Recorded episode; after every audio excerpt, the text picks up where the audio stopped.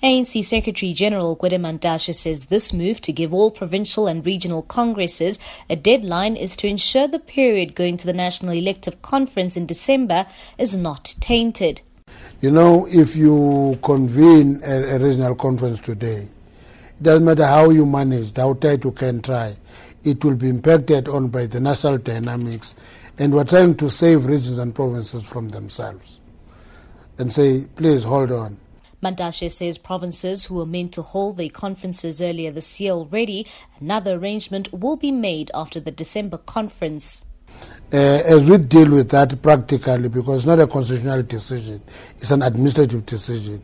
We're also discussing that there are provinces and regional conferences that are long overdue. We'll have to sort that one out because if your conference was due in, in, in March, you can't hide behind that letter that you have not held your conference. That conference must be held. We'll try to, to, to, to make that distinction.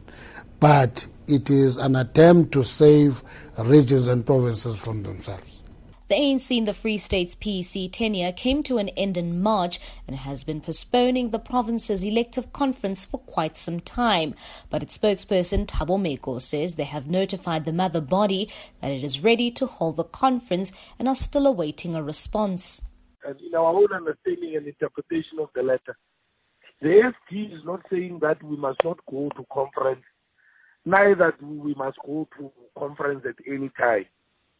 The process, as as uh, we understand it, because remember we've been preparing for provincial conference, is that the national office through the Secretary General will then sign off our conference in terms of the date and logistics and everything else. In KZN, the province is in limbo after the Peter Pietermaritzburg High Court nullified the 2015 Congress. A way forward on the issue will be determined by the ANC's NEC meeting, which will be held on Friday.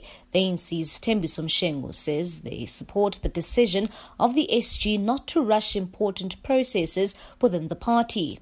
We do believe that, in particular, with regard to the provincial situation, the provincial task team should take its time, uh, should the NEC agree on installing one, in ensuring that we harness the organization in such an extent that the outcome becomes an outcome that will be owned by all members of the African National Congress in the province. And therefore, we appreciate the gesture as expressed by the Secretary General. So far, the ANC in the Eastern Cape will go ahead and hold its elective conference next week while the Free State continues to hang in limbo. The Bojanala region in the northwest, through a court interdict, has also halted the province's REC and PGC from taking place. Ambali Sibanyoni in Johannesburg.